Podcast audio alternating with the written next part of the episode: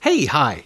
Welcome to Someone Else's Movie, the original podcast where an actor, writer, director, or nebulous industry figure gives a little love to a movie they didn't make. I'm Norm Wilner, senior film writer for Now Magazine, and this is the other thing I do. My guest this week is Jeremy Larter, a producer, writer, and director whose credits include two seasons of the comedy series Just Passing Through and the feature film Pogey Beach, which is now available for rental and purchase on iTunes. Just Passing Through is a show about two guys from Prince Edward Island who turn up on a Toronto cousin's doorstep, which lines up nicely with Jeremy's pick for the podcast Going Down the Road, Don Shebib's 1970 drama starring Douglas McGrath and Paul Bradley as two guys from the Maritimes who head off to Toronto in search of fortune and glory, or at least decent jobs and solid relationships, only to be ground down by the big pitiless city. It's a footnote in world cinema, but a landmark in English Canada, so well regarded here that even an awful, awful sequel made 40 years after the fact couldn't dent its reputation. It's an important film. You know, if you're from Toronto. This is someone else's movie. I mean, it's it's still my favorite Canadian film, and um, I saw it when I was in my early to mid twenties, I think, for the first time, and I had just moved to Toronto from PEI. Okay. So I was very much relating to uh, Pete and Joey at Yeah. that moment, being an East Coaster in the big city. How had you not seen it before then? I would think that it's like, it's almost a cliche at this point that anybody out east is going to experience Toronto through that film. Where I suppose they were in the 70s and 80s when it was, you know, constantly being brought up in cultural conversation as, as one of the great defining Canadian films. And I, I, I do think it is, but it's sort of fallen away Mm-hmm. recently. Yeah. So, yeah. Is that why you just didn't, was it around to be? I don't know. I like I'm 39 now, so I was a, like teen, late teenage, early 20s, like around the 2000, like early 2000s. So mm-hmm. I just don't think it was available. It wasn't like readily available then. Like it was kind of hard to find. Like I don't think it'd be. It was a movie that I could have found in my lo- local video store. Yeah, there was a. I remember this. There was a DVD release with a with a really good commentary track by Geoff Pevere. Yes, Um, but I don't remember when that happened. It must have been like 2003, 2004. that's the one I Uh, that's the one I found. Yeah. Um, and then when I went to Sheridan, Jeff was actually a, a teacher there, so we got to take a few uh, go train trips from downtown Toronto to Sheridan and talk movies, which was like a big thrill for me because I used to watch him when he was doing. I think he might have been like a reviewer for the C, for CTV back then or something, as well as like his another gig. He was just like very patient. I mean, I was just like a 24, 25 year old film student, like you know, picking his brain and chatting. So, but he was he was really good about talking about anything. So yeah. So did going down the road come up? yeah, I think it did. I remember we talked about Hal Ashby movies a lot, and it was around that time. I think it may have been just before my year at Sheridan that I discovered the DVD of Going Down the Road with his commentary, and uh, and yeah, I think that must have been a movie that came up because it was very prominent in my mind at that time. Yeah. Uh, so as someone who's come from the east to Toronto, how did what was your experience of the film? How did you how did you find it? Well, I mean, I was just struck by how authentically Maritimes it was because I think that's like a very hard thing to do for. I mean, Shebib, I- I think he's got. I think he said he had relatives like uncles or aunt, like an uncle or something who basically lived that story more or less Yeah. um, of going down the road. But I, I was struck by how authentic it felt to me. Like it just seems like it's a thing. It's very difficult for actors like to put on East Coast accents and. Um, but yeah, I was, just, and, and I also had friends of my family, uh, my dad's age, who had gone to Toronto in the seventies. So they had stories about going to Toronto, Yeah. and it just it just felt very real to me. Like it just felt like very authentic story of two East Coasters. Yeah, it's one of those films that has never felt fully real to me, and I'm not totally sure why. The documentary style is amazing, but I was a kid in Toronto in the '70s, and when they go down to, you know, Yonge Street to that to the misery walks that they take because they're lonely and aimless. When I was 12 or 13 and doing that for the first time on my own, it was like the greatest experience. I, I had a completely different reality. Mm-hmm. And so watching it again as I got older and realizing, oh no, of course, you idiot, you had no understanding of anything that these guys were going through, or the let alone the, the rural to urban migration story that, that is apparently what Shebib wanted to tell before. Like, according to a couple of Canadian encyclopedia sources, it was originally developed as a documentary project, which makes no sense to me.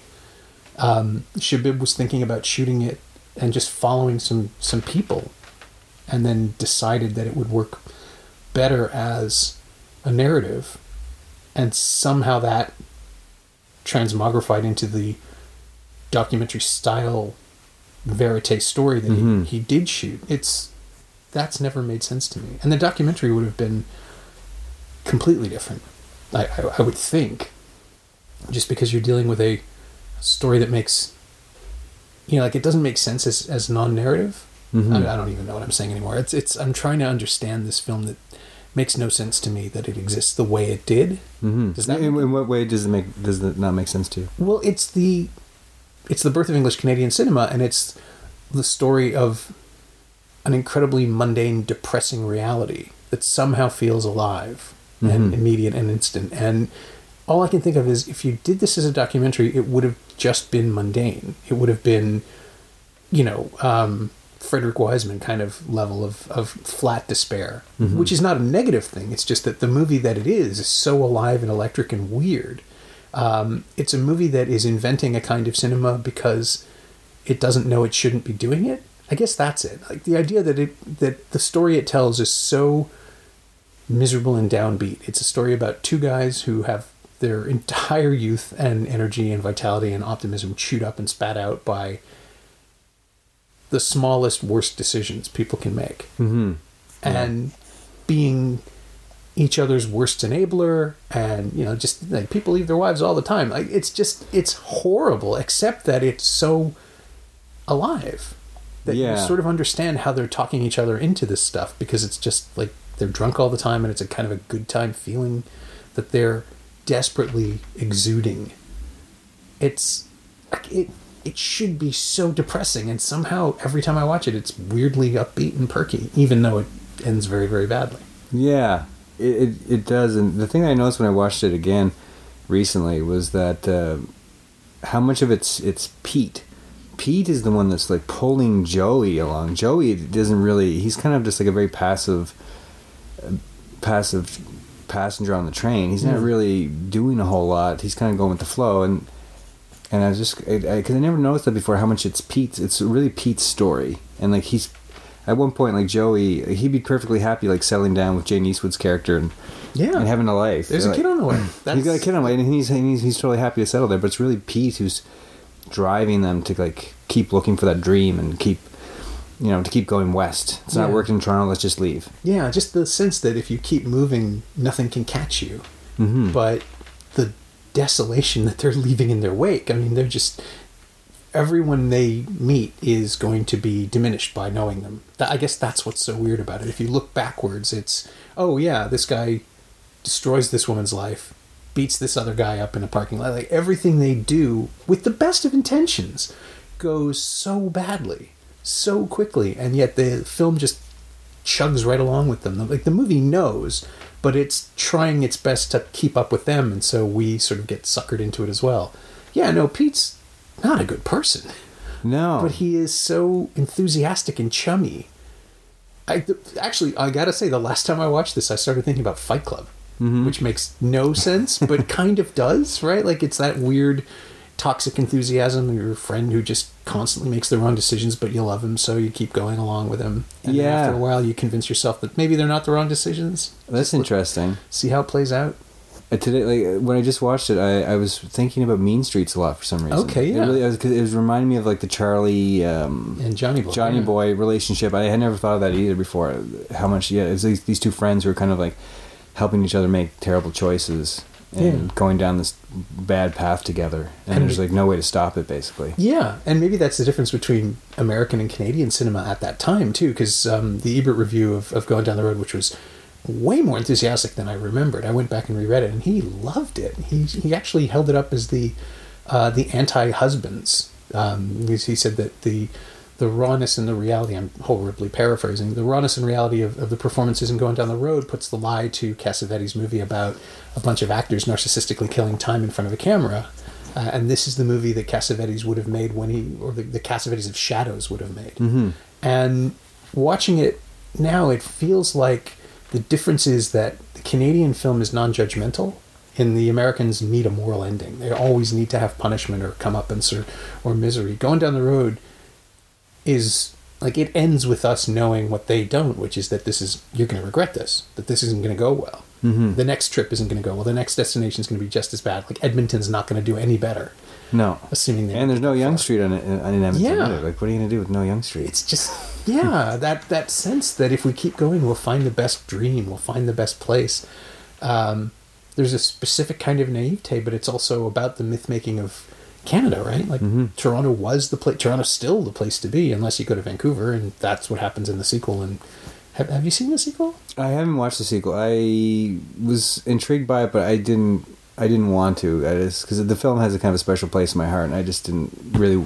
I'm happy knowing that those two guys went on the road and they just went west, and I don't need to know anymore. Yeah, that's fair. The sequel is, I mean, it picks up in Vancouver and it's or near Vancouver, and it just, yeah, it shouldn't be. It shouldn't exist. It's one of those things that just doesn't need to be, um, especially since one of the actors had died by the time they Mhm. started, and and it was just all about reckoning with that space that that his absence leaves, and a film about Pete reckoning with the loss in his life is not nearly as interesting, I suspect, as a film about Joey reckoning with it. That would have been Yeah. that would have been the story worth telling. Yeah. And so, yeah, if you haven't seen it, there's really no point going further. And if people are listening, please don't bother. Just stick with the original. But I'm glad that that um, Don Shebib kind of like he found his love for his his own movie again. Because I remember when he he came to our class at Sheridan Oh yeah, in 2005, and um, everyone was very excited to have him come in. And every all everyone wanted to talk about was going down the road. And then he came in, and he was very. He didn't even have it on his reel. Like he showed us a reel of his work, and he didn't have going on, going down the road on it. And everyone was kind of stunned, and he didn't want to talk about it. And he seemed to have like a kind of like a grudge against it. And we were a bit shocked by that. Um, and it seems like it somehow somewhere after that he found an appreciation for his movie again. So I was happy that he was at least kind of reckoning with this work that he had made. yeah, that really surprises me. I mean, I, I mean, well, I guess I can sort of see it. Uh, you know, if if you make this one thing that refuses to go away, and everything else you do isn't that thing. He did other film. He he did other work that is very very good. It's just not the same thing. And yeah, if he'd left and come back, maybe it would have been easier. But in Canada, we're not really too uh, crazy about people who succeed. We we haven't yet figured that out. Mm-hmm. If you succeed on your own terms and continue doing interesting work, apparently that's less interesting than if you succeed here, go to America, and then come home. And we're like the culture is more easily uh, accessible that way. People are more willing to celebrate you if you've left and come back, which never made any sense to me. But that is, of course, what going down the road is almost about, Yeah, isn't it? yeah, I, just- think it is. Yeah, it's such a strange. It's an underdog movie about people who have the.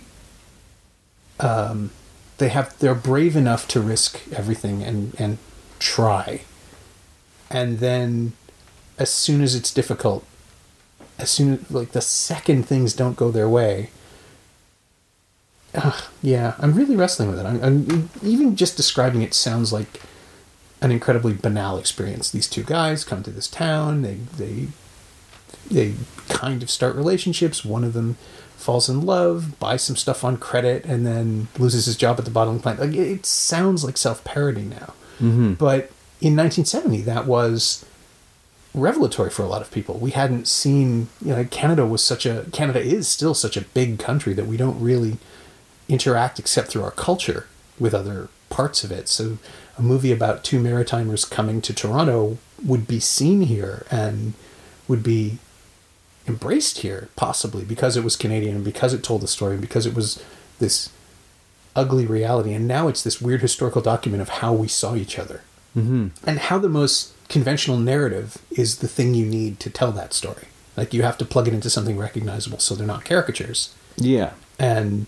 then you get performances, you get the life of it. Well, those the performances in the movie are what still I think are the major standouts. Like, I mean, I can't remember the actor name who plays Joey, but like he is obviously such a wild card. I mean, you can just see it. Like it just like comes out of him that he's a complete, you know, loose cannon to a certain extent. And how they corralled him into like giving that performance, I don't know how like what Shebib had to do to kind of wrangle him. I'm pretty sure the actor who played Pete was a professional, but I don't Yeah, know the story um, about Doug Joey. McGrath. Don McGrath, yeah. We can look it up. If, I mean, we can take a second because I'm suddenly realizing I don't recognize that name. I, it's not coming to my mind either. Paul Bradley, because he did a few films after that, but I don't, I don't think he was a trained actor. I'm just going to look it right up here. Yeah, he worked. He made a few movies. A film called Stone Cold Dead. A film called um, Cross Country. Blindside. He worked throughout the set. Well, not throughout, but he worked regularly through the 70s and 80s. Was he born? Did you say if he was born on the East Coast? I, Just says born in Canada. Died in Victoria in 2003. 2003. Yeah. But he de- he definitely comes across as authentically East Coast, um, to me at least anyway. But he's just full of such life. I mean, and there's so many wonderful scenes, and like everyone who's in the background, all the extras, and like the other guys in the bottling plant are kind of like part of their little crew. Like they Mhm. just feel so real. Like it, it just has like an air of authenticity to it that that still to me is kind of remarkable. Yeah. Well, it's that. Like, that's the thing that makes me believe that it was conceived as a documentary project. Just the sense of verite and the sense that they were looking for people being themselves who were just existing in the moment. The scene in Allan Gardens, Mhm. where you just suddenly see, oh yeah, Toronto does kind of have this weird lively arts culture and the idea that in 1970 that they would go to Yonge Street instead of Yorkville which was where like all the countercultural revolutionary stuff was happening that makes perfect sense because they wouldn't have known about Yorkville or they would have dismissed it as being too you know too weird and, and flower childy um, Well, yeah, yeah. There's the, there's the great scene in the Sam the Record Man store too, Oh, which yeah. is kind of like a beautiful lyrical scene. Like the music in that scene is, is so, and there's like the interaction between um, Pete and that woman, and just the glances back and forth. It, it- it's full of musical montages. Like, and that's another thing that I kind of forgot about how it's got these like it's got like five or six great musical montages strung throughout that tell so much of the story of the two guys. Yeah, and it's Um, stuff that was clearly found in the moment, right? Like they, they, they are the, the montages are so different from the, the way the regular conventional dialogue stuff unfolds. Mm-hmm. So I just I wondered this time through, you know, like did they pick it up?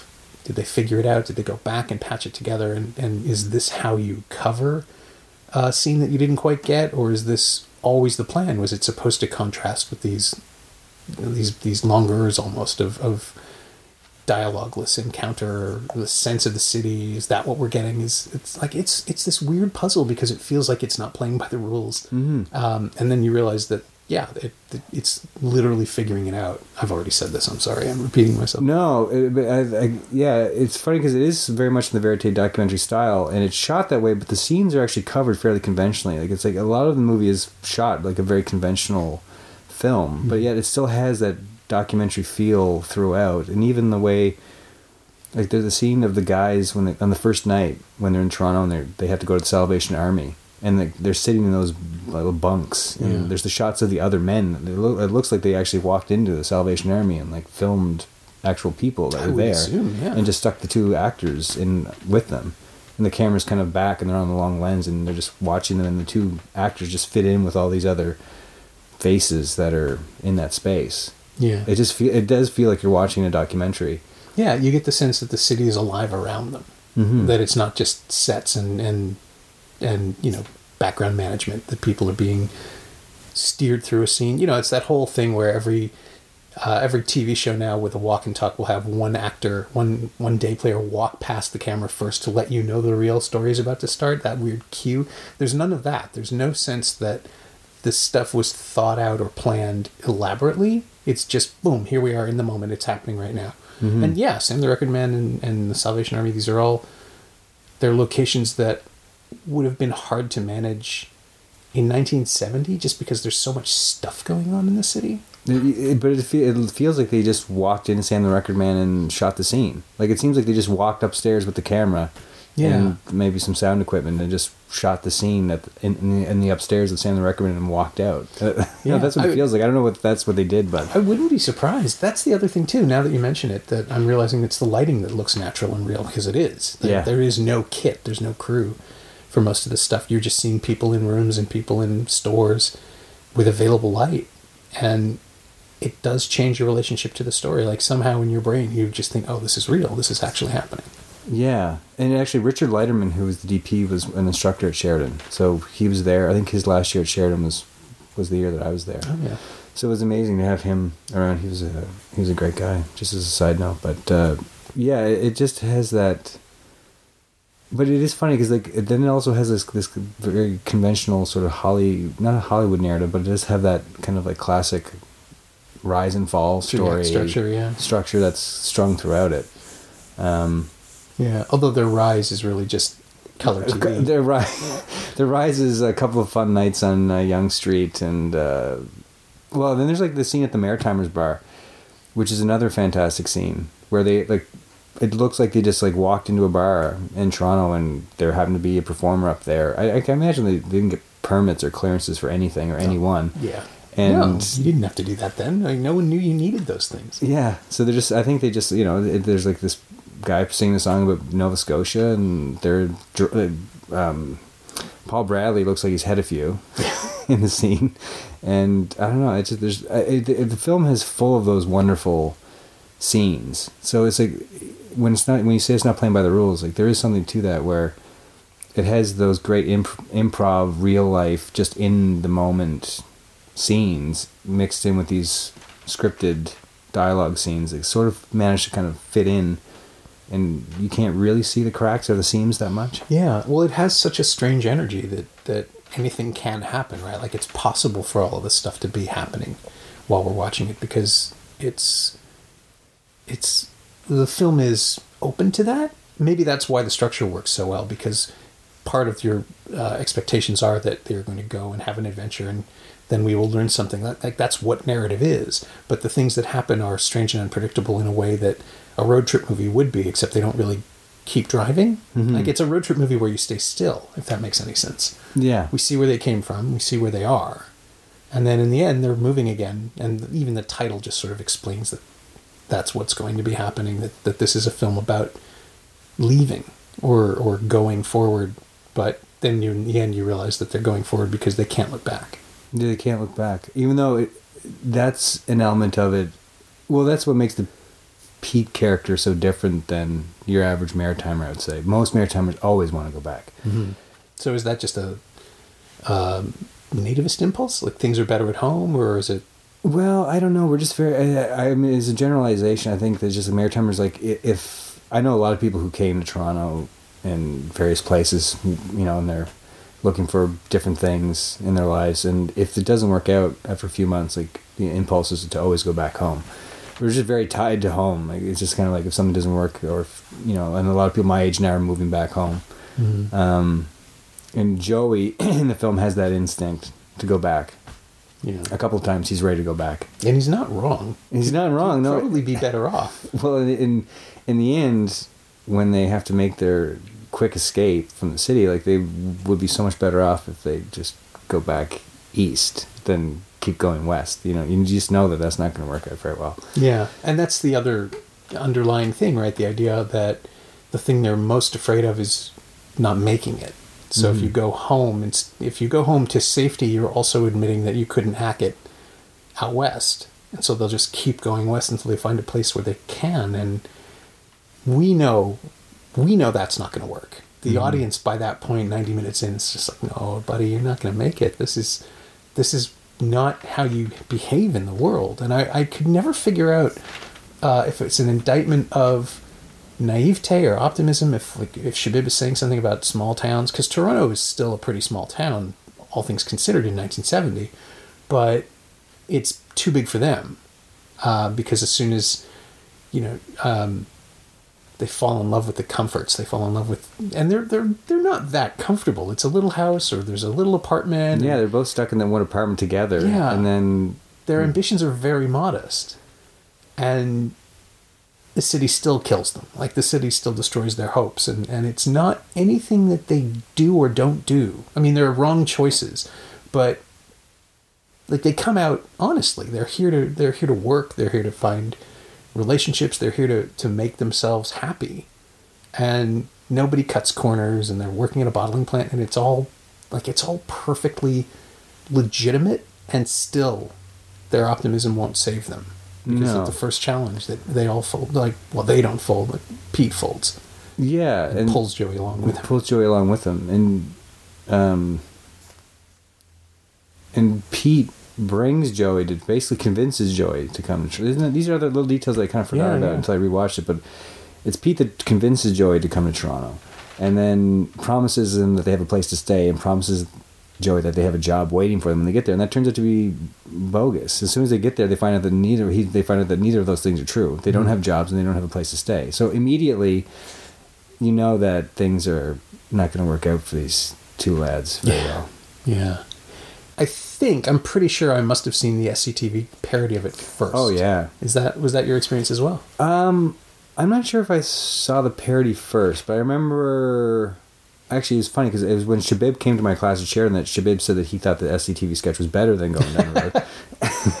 and then I think it was after that that I was that I saw the SCTV sketch. Okay. I mean, it does have better timing. I mean, I, I, will- I will give them that. It's they're the cutting and, and the timing of it is amazing. It's because you can only, you know, you're doing it in seven minutes, so you can't go wrong. It's, you're basically getting the greatest hits of the film Oh yeah, and, uh, and then through that- the lens of, of parody. and whenever would, you know when they get stuck anywhere, it's just Yonge Street, and then they go cut straight to Yonge Street. Yeah. and everything's solved. and it's a weirdly good-natured version of the of the actual events of the film. Like the the SCTV parody is somehow more open-hearted than the film itself, Mhm. um, which which was the thing that confused me I, when I saw the movie.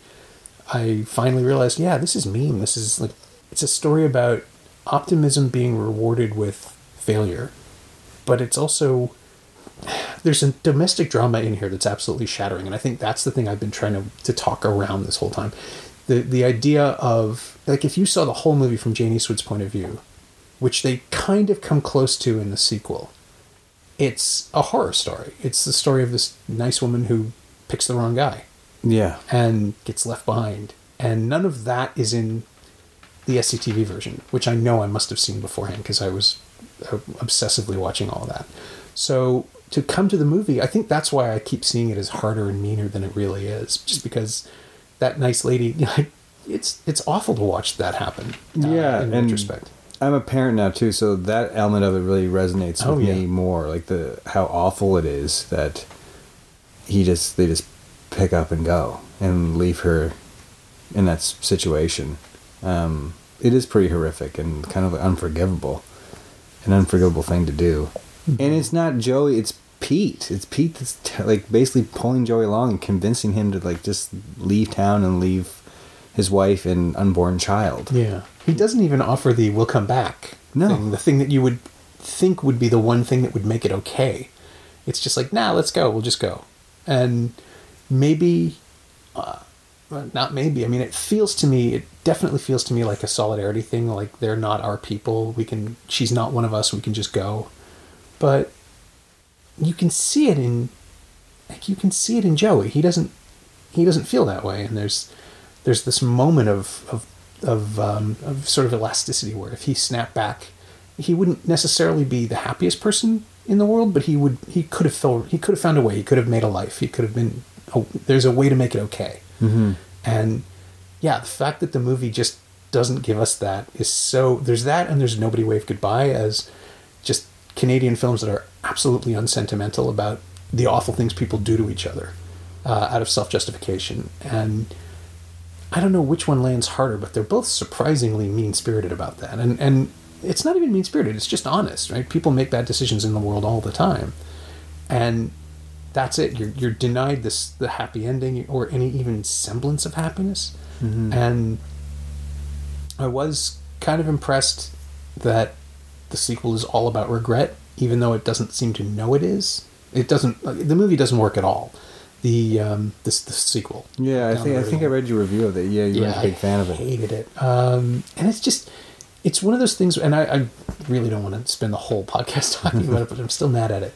Uh, it's one of those films where it- doesn't, it doesn't betray the original. It's it's a, a reasonable continuation, but at the same time, you understand that it's the least interesting version of that story, and you know, it's just the it's the wrong perspective. It's McGrath is weirdly passive, um, and not in a way that that Pete would be. He's just gone off and ended up in Vancouver, and he's happy. He works as a mail carrier, and everything's fine. And then he gets Pete's ashes and is asked to drive them back, and and that's the movie basically, and it's just not compelling or interesting, and there's no reckoning with with his own past because he's not the kind of guy who does that, and that's sort of the problem. Like again, if if it was if it was Joey, it would be a more interesting film, but the reason it's so disappointing is that the original is so rich, I think, and, and there is so much going on in in Shebib's film, economically and and um, emotionally and Mm-hmm. and socially. Like it, it's it's it's this fascinating piece of a city that I lived in and I was here for, and I didn't. I was two. I mean, it's not my fault, but there are strata in the city that are revealed in that movie that are uh, fascinating to me, even though or not even though, because I never encountered them, because they were just gone by the time I was old enough to go down to Yonge Street, and that now Toronto's so completely different as to be unrecognizable almost 50 years later. Yeah, and the funny thing is, like, I think East Coasters, uh, like Yonge Street, going to Yonge Street is still like a thing. Yeah. like- I don't know if it's because of going down the road, but or the SCTV sketches or or what, but Probably some combination of the combination of two. the two. Um, and Toronto always has like a weird. There's always like a weird, um, hate not hatred. That'd be too strong, but there's a lot of disdain for Toronto. Oh yeah. back east. Oh no, the rest of the country hates us. We know that. But I feel like that's easing off a bit. Am I wrong with that? Like, do I feel like the Toronto, the whole hating Toronto thing is kind of like cooled off? I hope so. Slightly. Um, I don't know. Like I've lived here my whole life, and I I'm well aware that just in terms of culturally, uh, we are the the the great Satan of Canada, um, and it's probably because you know we we present ourselves as the economic and, and political capital, even though that's I mean, it's probably true, but it's also not true because Ottawa is literally the capital. So I think if you spend all of your time outside of Ontario watching Toronto take credit for everything that Canada does, yeah, you could probably get tired of that really fast. Uh, but now between Toronto and Vancouver, I think we're equally hated in terms of real estate and, and livability and all that stuff. and everything else. So how do you feel like where for go for you? Where's going down the road place in terms of like great Toronto movies or good Toronto movies? I think, I mean, I think it's an essential one in terms of showing us a Toronto that isn't there anymore. Mm-hmm. Uh, the same way that a lot of Cronenberg's early films are. Videodrome, for example, it's like his last early film. It's the mid before the midpoint started. That's a that's practically a document of Citytv in the in the, the early '80s, and the um, the world that it shows is is amazing to me because I walk those streets and I remember those locations, but they're all gone now. You can't find them. Uh, going down the road is the same, although it's even more further back. And there's a scene when they first come into the city too. I was trying to figure out where that was. Like, there's one shot where they're shooting from behind the car. It's oh, like Oh, they're come- driving in on the Gardiner, definitely. driving on the Gardiner, but then there's one shot in particular where they're kind of like g- coming into the city for the first time. Like there's like the shots on the Gardiner, and then there's like a shot from behind them, and it looks like, but I can't place the street anywhere. It's like kind of a residential, like it could be Bloor oh, maybe Oh, yeah, or it's somewhere. like, it's nothing- kind of hard to tell. Yeah, nothing was developed then, so you it, it is entirely possible when you drove off the ramp, you would just see houses. Yeah. There's a section of the Don Valley Parkway that leads out into, uh, it, it exits onto the Danforth basically, and and that's you turn around, you go up a hill, and there's houses, but the shape is wrong. It's not. It can't be that. Um, I'm sure Torontoists must have done a uh, going down the road location breakdown. Yeah. they do. They do remarkable ones for anything shot here. It's yeah, there. there's like a very yeah, and like a very uh, detailed one, but Degrassi, like the original Yeah. Degrassi. I've seen that one. Um, and then there's yeah, there's a scene on Toronto Island too, where like the skyline is just like it's just completely different. yeah, there's like three buildings. but people are still lounging around Toronto Island the same way. yeah, that hasn't changed. that hasn't changed that much. It's that that's one of those things that comes back every now and then. There's um, uh, Denys Arcand made a movie called An Eye for Beauty that has a, a lengthy scene. At the end of the first act is set on the Toronto Islands in a house, and it feels like you're peeking into some fantasy world that doesn't exist because it's uh, one of the characters. I think she's a paralegal or a, or a lawyer. Uh, takes the the protagonist home with her, and she lives on the island. And so they ride bikes through the city to get to the ferry, and then they take the ferry over, and then you see the little community, and you just keep thinking, this is like a Wicker Man movie. This is some secret society just off Toronto. What's going to happen? And it, nothing happens. They just have sex, and in the morning they leave. They leave, it, but yeah. it's so strange to see that little digression into a part of the city that just nobody thinks about. Except the people who live there. And yeah, going down the road has the same effect on me because I'm seeing a world that's just gone now. I'm not, and I'm not. I was never privy to it. It's like watching. Um, I assume it's like watching the early Arcand films in Montreal must feel, Mm-hmm. Or or Shivers and Rabid, the films that Cronenberg shot there, because that's a Montreal where I've been there. I've walked. I I remember actually making a point in one of my trips there to go to the locations just to see, and it, it's all gone. There, none of that is there anymore, and it's such a strange Hall of Mirrors experience.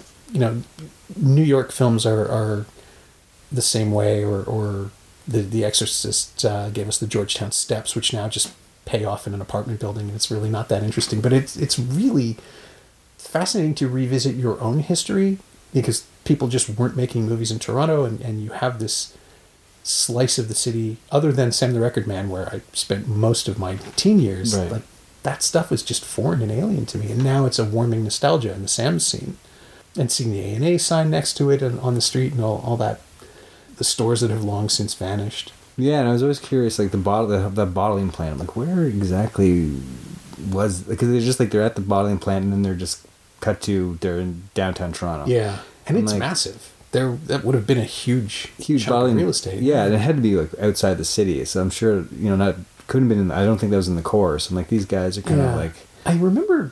I think the pop shop wasn't too far outside really. to the northwest, if I remember correctly.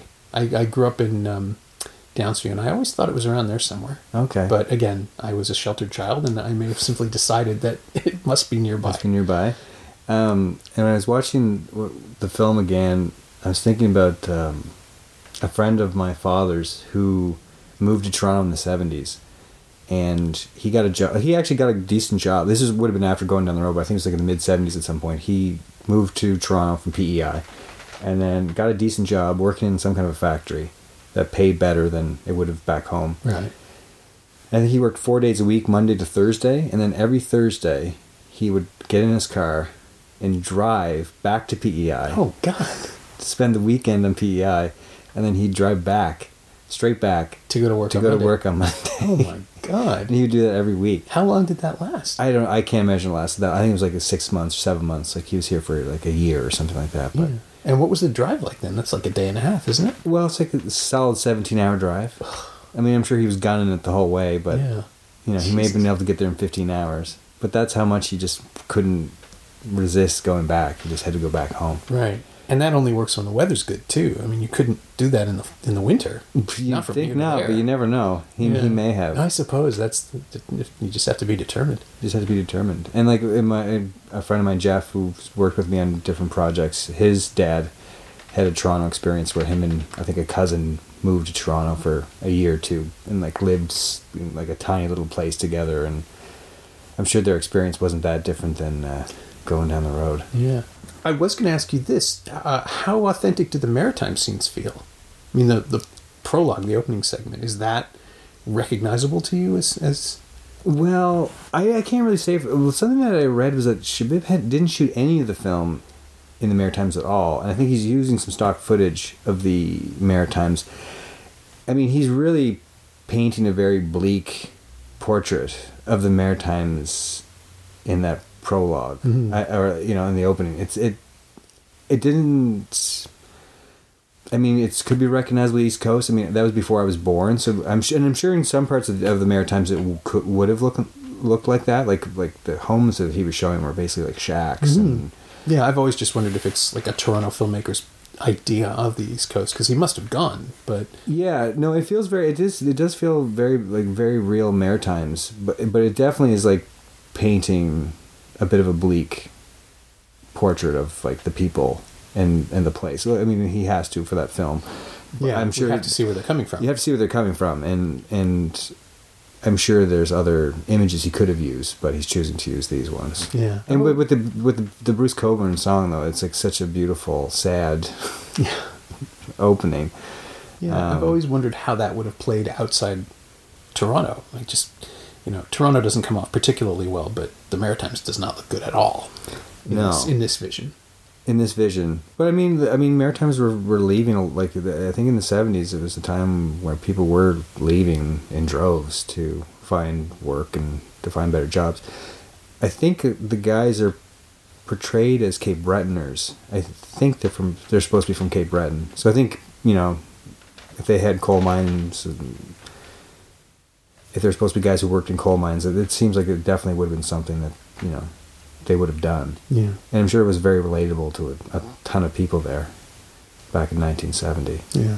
I also have no idea, realizing now, just how broadly screened this film was. I mean, it's not like it had, you know, it wasn't a blockbuster for Canada. It was a small drama, kitchen sink uh, drama on the circuit. You would have played I mean, things played longer at the time, but I can't imagine it had you know a hundred screen release or anything. No, I can't imagine. Yeah, I have no idea how widely, widely seen it would have been. I mean, sure, the SCTV sketches sketch would have brought way more attention to it than its original run. I'm guessing. I think so. Yeah. Yeah. I mean, they even they even got Jane Eastwood in there, which is kind of amazing. Which is amazing. Yeah. yeah. She has like a go to every time that something goes wrong. I don't know if it's like, oh, geez. Yeah, I think so. She's got something like that she keeps going back to. And like, so much of the movie in the second half of it is kind of on her face. I didn't yeah realize that either until I watched it again. Like, how much of it is just kind of like on her very sad face. You know that this isn't going to end up well for Jane Eastwood. Yeah. Well, it's the heart of gold wisdom thing. I mean, it, it's a trope in its own way that that women in these films are always always smarter than the men. Um, but yeah, again, if you see it from her perspective, it's a genuine tragedy. You're watching someone get her heart broken and get stuck with a child and and uh, a husband she may never see again. And mm-hmm.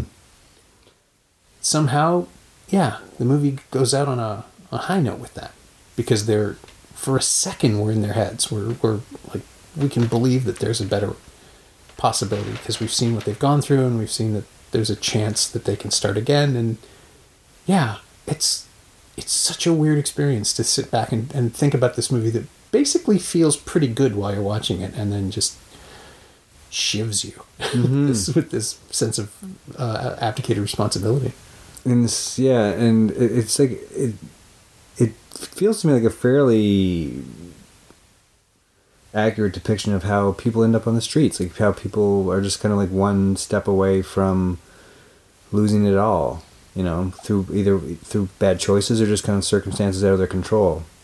Yeah. You know, like once they lose their job in the bottling factory, like that, that's kind of the beginning of the end. The clock is ticking The them. clock yeah, is yeah. ticking, and they just can't recover. They just can't get their bearings after that. And it's just, I don't know who came up with the idea to rob that store, but Yeah, I think we both know Pete did. Yeah, we both know Pete did. I think we did. The cav, but Joey was very into the eating the caviar. That was, you know. Yeah, yeah.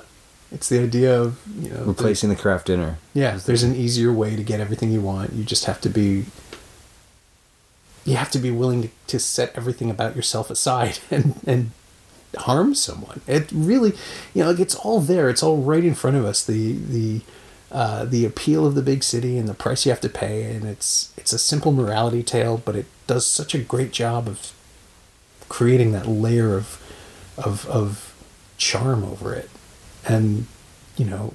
I, the, you can watch this movie now after uh, two or three viewings and go, "Oh, Pete's a monster! Like he really is just using Joey. Mm-hmm. He gets lonely and wants a traveling buddy. That's clearly the only reason any of this stuff happens. Yeah, and somehow he can't accept Joey just settling down and doing his own thing. Right. It's like yeah. when when Joey finds like a woman that he he loves, he says this to him like he's not. It's not a, like a.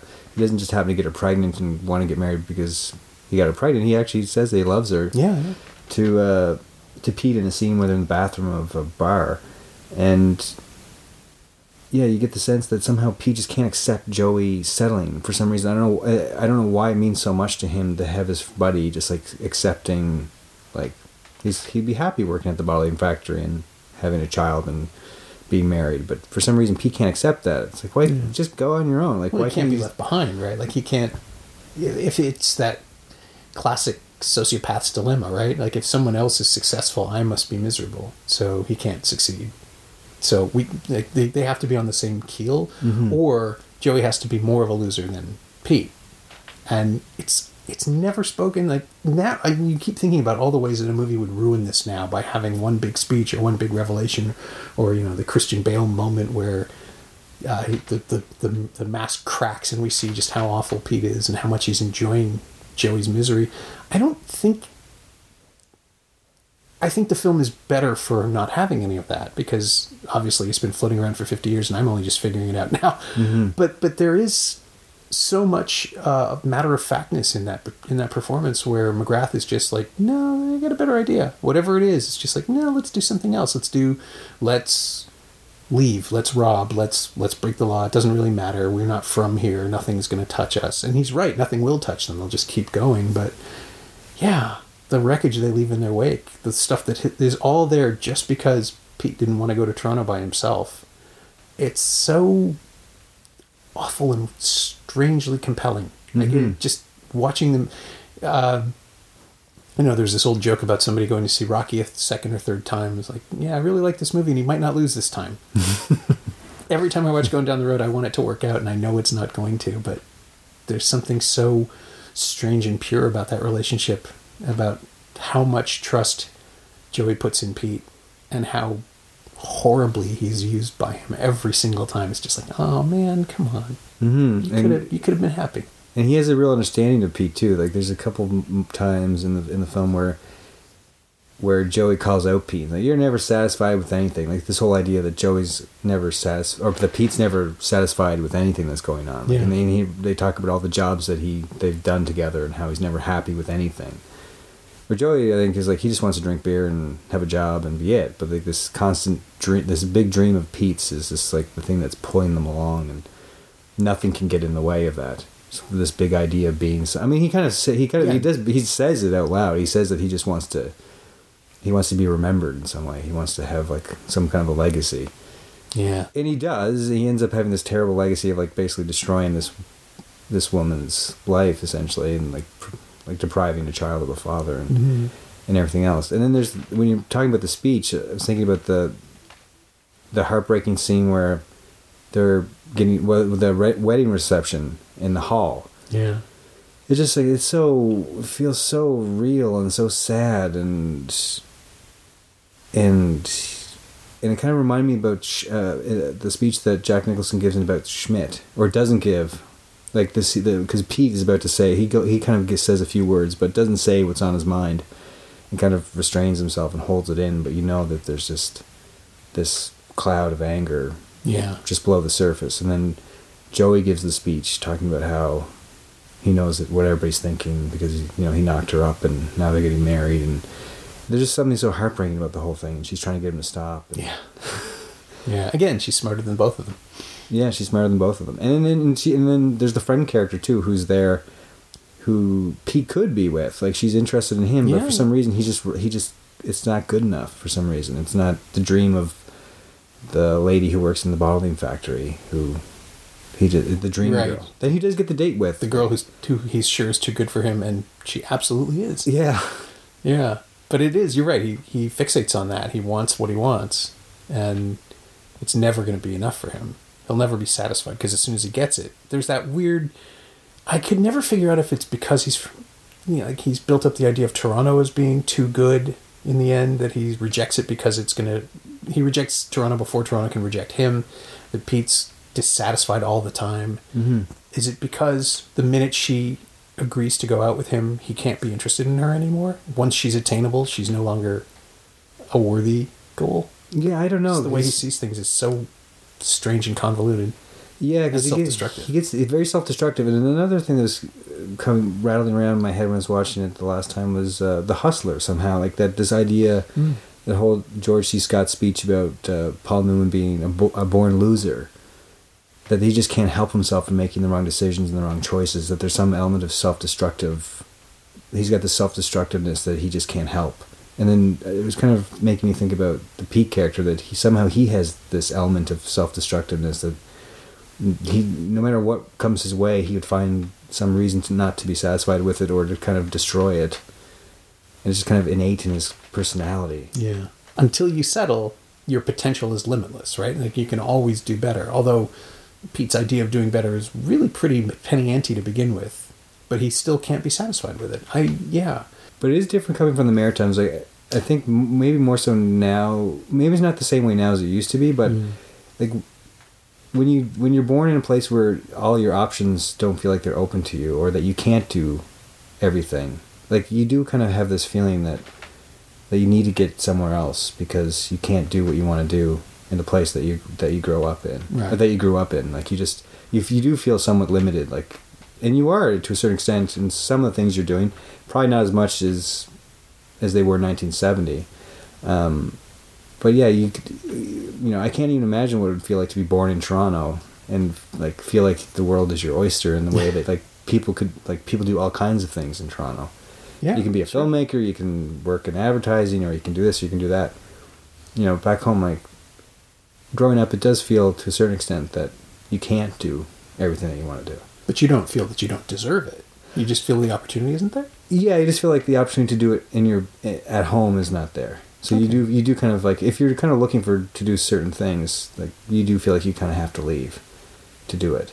Yeah, no, that's definitely nothing I've ever had to deal with here. I mean, part of it is is you know privilege and entitlement and luck, but yeah, Toronto, you're constantly surrounded with the examples of the things that you could do or could be, and yeah, I, I can't. I mean, I can imagine what it's like, but I can't at the same time really understand it, Mm-hmm. uh, what the drive is. So maybe that's part of it too. It's like, yeah, you were in Sam the Record Man, you could have been perfectly happy. What's what's wrong with you guys? Mhm. But of course, that's not where they came from. No, I would be perfectly happy to live my entire life in Sam the Record Man in 1970. Well, yeah, it's And then he even uh, that scene too. Like he he grabs that record. Like he he he just buys a classical music record because this gal that he saw Because she smiled at him. because she yeah. smiled at him and she was listening to it. So he's just like, so he's open to this possibility of like other things of like being sophisticated or other possibilities. And then his buddies are busy stealing country albums from the basement of the store. You know, so you have this contrast and, um, but yeah, I think I do see like the attitudes of the East Coast a little bit in those two. Uh, they're kind of they are there in those two characters. Like this idea that you should just be like just be happy and stay where you are and you know don't expect too much and work is work and you know just be happy that you have a job and you can put food on the table versus chasing a dream and Do it for sustenance, not for meaning. yeah Yeah. exactly like that is still there i mean it's not there to the same ex- extent now like i see people my age and younger who are pursuing different things um, in, in the maritimes that they wouldn't have been doing 20 30 years ago I mean, is that because it's possible to do it now and just has the the digital revolution collapsed the world and made it easier? I mean, I know you can make a movie anywhere for ten thousand dollars now, Mhm. basically, but that simply wasn't possible when you had to have film processed and developed, and it was expensive on every level. I just don't know if it. Are there other industries that are benefiting from that as well? I think so. I think that there's like the entrepreneurial spirit or like the kind of like the gig industry or Yeah. mentality now is so pervasive that I feel like there's like people like doing graphic design or starting their own little businesses and feeling like they can do it back back on the East Coast when they probably wouldn't have felt that way 15, 20 years ago. So I feel like that has changed. Um, but of course, then like in the like 10, 15 years ago, it was like the whole west, like migration west to Alberta. Yeah. It's like that was you know that kind of so Alberta replaced Toronto as the place to go. And Yeah, uh, until the first win- winter. and then that so then that was like so that the whole thing. But then the funny thing is is that Alberta wasn't chewing out Maritimers and like chewing up and spitting them out the way that maybe Toronto, the big city, did. Mhm. Because you know people were doing really well out there and coming home and. But again, it's a whole other issue. Is like people go out west now to Alberta, but they're like working for two weeks. They're gone from home like half the year, and it creates a whole other set of complications. Yeah. Yeah, it's a. I mean the world is so different now than it was in 1970, but I don't know that we are the center of the universe anymore. Everything's shifting. I that's just, this is above my pay grade as I start realizing, no, I'm a Toronto guy talking about things I don't fully understand. Well, I mean, it is kind of funny. Like m- Maritimers do stick together. It's we were kind of very cliquish in that way. Like a lot of my friends from back home stay together, and like there's like Nova Scotians and New Brunswickers that kind of just like stay in touch and kind of like that mentality. The Yeah. maritime, there's no maritimer bar anymore, but that mentality definitely still exists. I wish there was a maritime bar in Toronto. Yeah, it's weird that there isn't.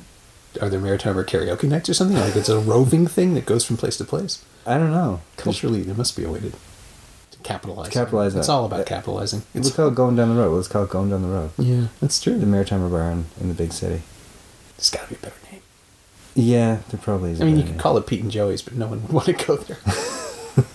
All the drinks would be watered down, and you never get any change from the cigarette machine. It would all be awful. Yeah, it'll be awful. And Kraft dinner gets a really there's that's a very s- th- th- I forgot about that line that was in the movie where she offers him so they, they, he gets Pete gets invited to Joey and his wife's place for supper and they're cooking Kraft dinner. Yeah. I hope you like Kraft dinner. It's a weirdly nostalgic moment for me. I Grew up on that. Yeah, I grew up in Kraft dinner too. Yeah. and it's also yeah it's it's sweet and sort of naive and Mm-hmm.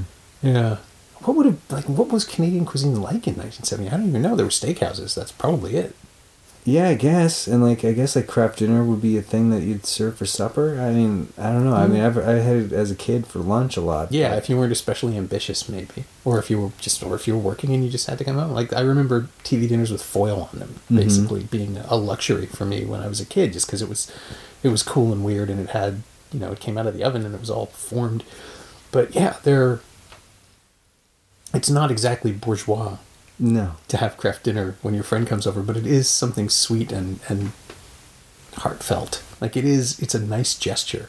It's a nice gesture. It's something he'll be comfortable with. And when you're working like in a bowling alley or a car wash, you know, Yeah, yeah. Or a bottling plant. or a bottling plant, It'd just be nice to come home to. it'd be nice to come home to like a hearty bowl of Kraft dinner. Our international audience has got no idea what we're talking about. It's macaroni and cheese. Macaroni and cheese, mac and cheese, Very old mac specific cheese. yellow macaroni and cheese. Yeah. Orange even. very orange. Ask Google. uh, but yeah, so as far as as going down the road as a as an influence or as a part of your your aesthetic vision, is there anything of the film that you've borrowed or stolen or incorporated into your own creative DNA somehow? Um, maybe in the way that like to do a lot of our projects, we've had to incorporate non-actors into them. Mm-hmm. Um, so that kind of element of spontaneity, trying to like maintain spontaneity and kind of like use the moment, I think maybe it's kind of leaked into it a little bit. Um, because I feel like he in, in that film he's kind of using people who were kind of like just doing their jobs. Like I'm sure the guy who who's like playing the bottling plant managers, like the actual manager of the bottling plant. I'm guessing Yeah, probably. or a friend. So I think maybe that element of like just kind of trying to capture lightning in a bottle with non actors and trying to keep spontaneity going and and creating that feeling of something being alive when you don't have professionally trained actors necessarily all the time who can kind of give you that take after take after take Yeah. um, and just kind of using what's around you, like using locations that just you have access to. They can just like hop in and hop out, and so using some of those elements of verite filmmaking or micro budget filmmaking, but um, not necessarily done in that same style, but kind of using the people, places, and things that you just have at your disposal. Sure. You know, because he's definitely it's like a guerrilla film through and through. Yeah. Well, I mean, you're one of the only guests on this show that's encountered the filmmaker and, and actually gotten to talk to him about it, even though he wasn't especially uh, proud of what he'd done. It sounds like. Did you Did you actually talk about it in any detail? Did you get the chance with Shebib? Um, I think I may have asked some questions. I think he was kind of, uh, he was kind of stunned by how much the students wanted to talk about going down the road. I think he was really surprised by how much admiration everyone had for the film. Like he was, he was, yeah, he definitely hadn't reconciled his feelings about the movie at that time. I think that was 2005 Hmm. when he came into our class. Um, I didn't get to ask him a question personally, I don't think, but I was happy. It did make me. It did make me happy to see that he had gone back to it, even though I hadn't. I hadn't seen the sequel. Yeah. There was something about that that kind of made me happy that he had, he was willing to go It's back really- there. Yeah. Prepared to to look at it maybe creatively instead of as a as a weight. Yeah, as a weight because I know it, and it was his first feature, and I think what happens sometimes maybe with filmmakers is like as you get older, you feel like you're gaining more skills and you understand the medium better, and you feel like you're always learning and getting better and improving. But that doesn't actually mean that your films are going to get better. It's like movies are weird that way. Yeah. From my point of view, it's just it, just because you're getting better as a filmmaker doesn't mean the films are necessarily going to be better.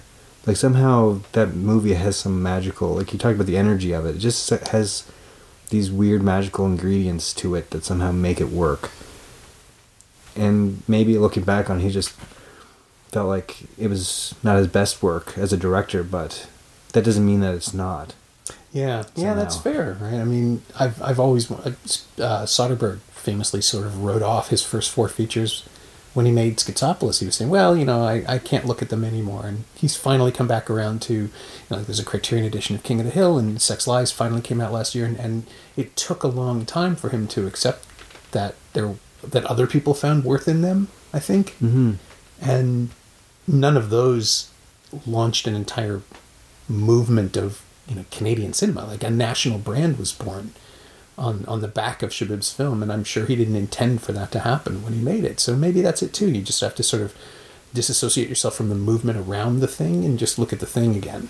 Mhm. So yeah, Yeah. I'm glad he found a way back, even though I don't respect the end result of the process. Don't see the sequel. You just, you, you know, my half of my brain is like, send him home with the Blu-ray, let him watch it. no, no. Well, I mean, I just can't. I can't. Yeah, like the gaping hole of um, not having Paul Bradley in it. I, I just can't see how you could really get past that. Yeah. Because so much of the movie is about their relationship and the energy between those two guys together. Um, but I love Jane Eastwood, so I'd be curious. Yeah. So now I'm now I'm curious to see. yeah, Kathleen Robertson's really good too as the daughter um, that we've never met.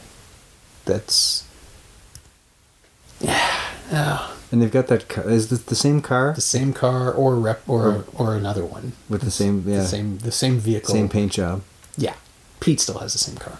You can put it that way. So is the idea that they they stayed together when they went out west, like that they had like been together, like the Pete and Joey kind of stayed as No, friends? no, no. He's surprised to find out that Joey has died. So he's surprised. Uh, so it's that's where it opens. Really. okay. It yeah, it would have just been so much more interesting if it had dealt with Joey's regret rather than Pete's lack of same. Like he's sort of forced to confront the things he's done, but he did them. He didn't do them directly, so he you know he's sort of the devil on on Joey's shoulder and going down the road. Mhm. And so a movie where somebody realizes that he's done all these things rather than a movie where he realizes that his friend didn't have a great time because of his suggestions just it's not it doesn't have the same impact Right. um, it's not McGrath's fault, but it's just it's kind of inert. Mhm. And then in the end, you just start. It's it's also long enough that you just start thinking, why am I like? Why did we bother? If this is the story you, you wanted to tell, Did, did his career take off after going down the road, McGrath? he worked constantly. He never really went away. Yeah. Um, I don't think he had another performance that was quite as iconic, unless I'm and I'm just the fact that I constantly confuse him with Derek McGrath means that there wasn't one. Yeah. But uh, yeah, it's funny. Maybe he played the role so well that people just thought it was real. And again, that verite sensibility where someone gives an amazing performance and you just you don't see it as a demonstration of range Right. Cause because it- he's just so good that he disappears. Yeah, whereas Paul Bradley, you can never have the movie on his shoulders. I don't think because he just couldn't pull the weight. I mean, so like Yeah, he has to be more passive. He has to be more Joey's passive and- the more passive role. in yeah the more passive role, and he the way Shebib kind of has him in there. He's kind of using. I see him just from my own point of view. I can see him kind of like situating him in a place where he can really shine, where he doesn't have to carry too much of the load. Mhm. He's just he's there in the right moments at the in the right time, and because I don't think he necessarily has the same chops as As uh, as an as, yeah, yeah yeah. So, but he can like do his thing and like give an amazing performance in that other way that he doesn't have to carry like the emotional burden of of the Pete character. Yeah, no, we get to feel for him Mhm. in the moment. So he just all he really needs to do is be there and take it yeah. while we sympathize. But I love I still love, like the scene where the two guys are talking. They're in the, the bottling plant and um, Pete's trying to explain to Joey like how what they're doing at the plant is meaningless. Yeah. that they're stacking like they're doing all these like stacking all these crates of bottles, and it's just going away at the door, and nothing they're doing is matters. And uh, Paul Bradley's just so wonderful in that scene. Like he's like he just doesn't understand what he's Yeah. talking about. but I'm doing my job. Right? Mhm. Like you can see he's the work is the thing that he's doing and he's focused on it. Yeah. Yeah, it's it's true whereas Pete wants to be remembered and leave his mark even though it's going to be a disastrous mark and leave scars and and be horrible. Mm-hmm. It's the endless contradiction of that movie. It's still so much fun watching people make the wrong decisions. Yeah, and another movie I was thinking about too is Midnight Cowboy for some reason. Like Yeah, I mean it lines up. They're right around the same time, and and again, it's two people in a self-destructive relationship. Uh, and somebody else mentioned Easy Rider a couple of times. Yeah. Although I think that's really just more because of the independent nature of it. I they I don't really see a lot of resonance between those two, but Midnight Cowboy makes a lot of sense. Yeah, because I remember I watched Midnight Cowboy shortly after going down the road. I think I had seen Midnight Cowboy before I, I saw Going Down the Road, but then I went back to Midnight Cowboy. I couldn't believe how slick and shiny Midnight Cowboy seemed after watching Going Down the Road. Sure. You know, even though like it was a fairly gritty flick, Hollywood Yeah. flick in 1969 or Yeah. 67 or whenever it came out. But then, but the relationship between like Ratso and Jon Voight's character, kind of yeah, there's definitely some, but Some resonance. some resonance there. But I think you know, like it's just like uh, it's so it's very the grittiness of going down the road. It's still very gritty. Yeah. Even in restorations, it doesn't look shiny. It never. I mean, it never did. It never did. Yeah. but that does work, right? Like it steeps it in authenticity and makes it feel just you can see grime, you can see the, the kitchen counters aren't totally clean. It doesn't feel staged in any way. Mhm. It just feels like you've wandered into these people's lives and you're with them for a while and then they leave and we're left behind and it's like it's I I still want them to I still want it to work out. I still want them to find happiness and they never will. That's that's the the contradiction of the film. It just keeps coming back. yeah. Not, not even Yonge Street can. Uh, no can no. bring them back. Youngster can't to save them. No, Harvey's is closed now. what are you That's do? right. What are you gonna do?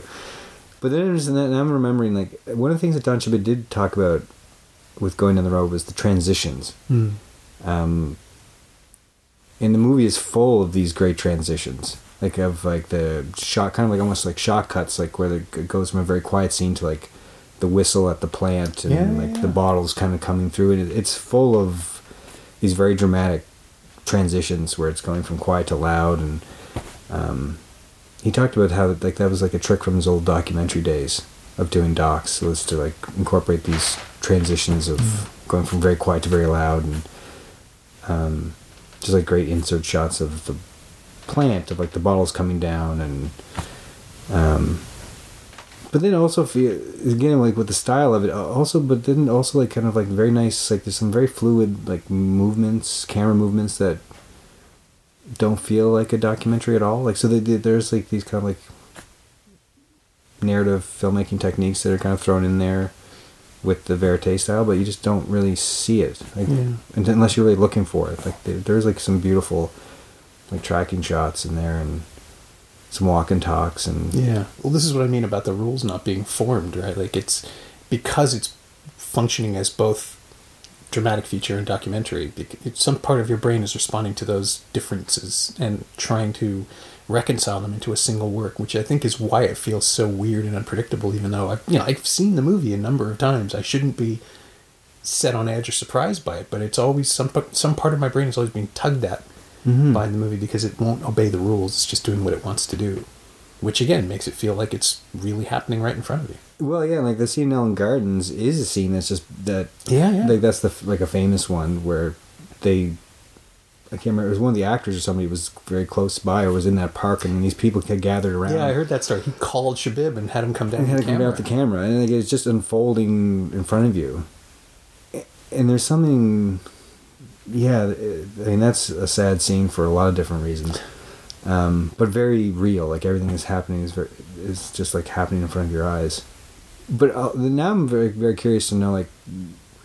Did these did a lot of the people in the film even know they were in the movie? Like these shots of the old fellows in the Salvation Army, like was Shebib just like in there with the camera, just picking off whatever he could? I mean, I bet so. You know? why wouldn't why wouldn't you do that in 1970? Right, like that's just you didn't need releases. You didn't need notices.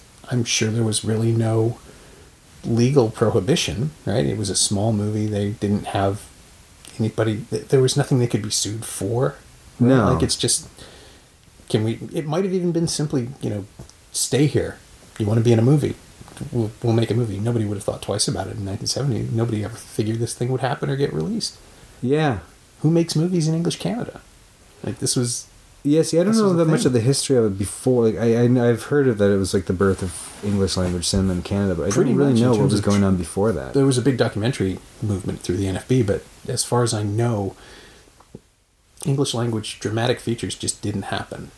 The uh, I'm trying to remember where Winter Kept Us Warm fits into this. It's either 1964 or 1974, but that's the only other one I can think of being shot in Toronto that wasn't some sort of location shoot for a foreign production. And even then, we weren't doing that. That didn't happen. Like tax shelter days, maybe, but this predates most of those. It wasn't until going down the road that people realized you could make movies here.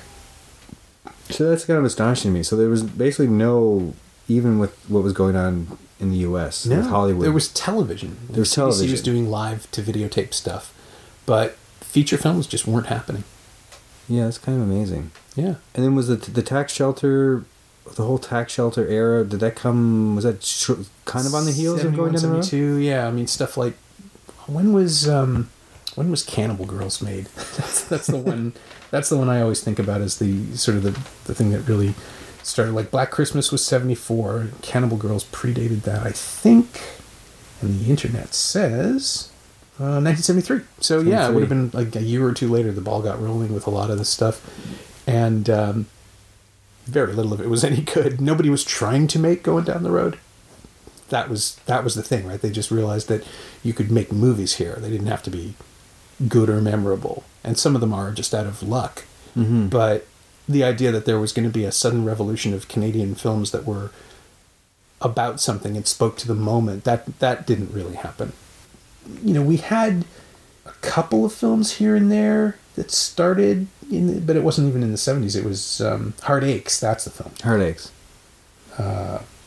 yeah, Don Shebib made Heartaches in 1981 with Margot Kidder, and that was 10 years later. And it's a different kind of story about somebody taking a pregnant young woman under her wing. But the uh, the industry just didn't exist to make, you know, quote unquote, proper movies. I mean, if you look back at Canadian cinema in the 70s, it's all Quebecois. And then here we have stuff like The Silent Partner and The Kidnapping of the President and, and movies that were genre products that were supposed to legitimize the mm-hmm. industry. And they kind of do. Like they were technically well made, but they weren't remembered for anything. Like What's the Gray Fox? 81, 82? That was that was the start of the real legitimate cinematic movement. Yeah. Because even Cronenberg's films, while great, are still genre pieces. And the first Yeah. two were made in Montreal. In- really? Yeah, Shivers and Rabid. And what year were those? 74 and 75? Or 74 and 76. Okay. Yeah. Yeah, I'll be interested to see what happens now. Like the way the Telefilm has restructured their funding. Um, it'll be interesting to see what happens in the next five or ten years. Yeah. Well, we're going to start to see the micro budget films this fall, right? Like they'll start to roll out. Yeah. stuff that was shot last year is going to be ready. And there's going to be so much of it. I'm I look forward to it because we we are starting to see.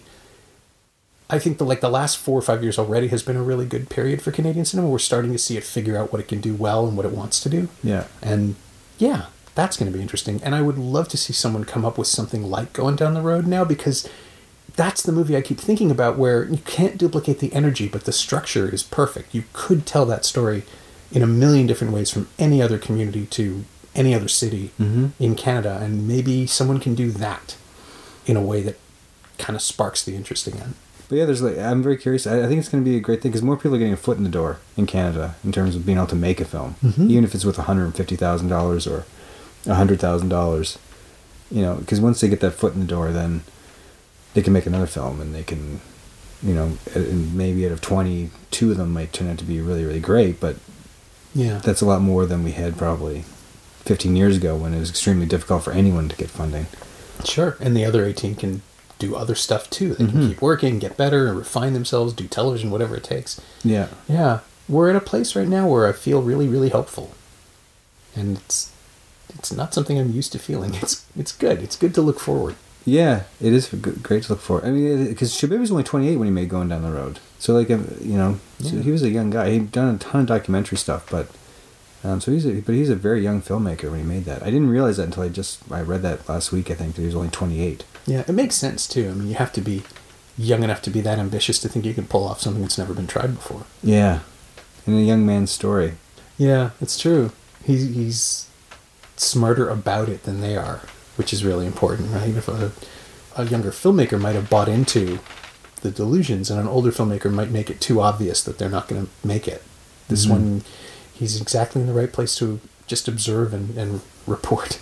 Observe and report. Yeah. Yeah. And make us realize what's going on in third and fourth viewings and just still want to keep watching. Mm-hmm. That poor guy. Which poor guy? Oh, Joey. Joey. Yeah. Screw Pete. He brought it on himself. My thanks to Jeremy LaLonde, whose new film Pogey Beach is available for rental and purchase on iTunes right now. You can also find the series Just Passing Through on YouTube. Thanks also to Angie Power. She knows what she did. You can find Jeremy on Twitter at Jeremy LaLonde, all one word, and you can find Going Down the Road on Blu ray in a special edition from Elevation Pictures. The bad news is it's a twofer that also includes Down the Road Again, but you don't have to watch that. You really, really don't. As always, you can find me on Twitter at Norm Wilner and elsewhere on the internet at nowtoronto.com. You can also find this podcast on Twitter at Semcast, S E M cast, and on the web at someoneelsesmovie.com. If you feel like leaving a review on iTunes or Apple Podcasts or wherever you enjoy the show, that would be greatly appreciated. Every little bit helps, it truly does. Thanks for your support, and thanks for listening.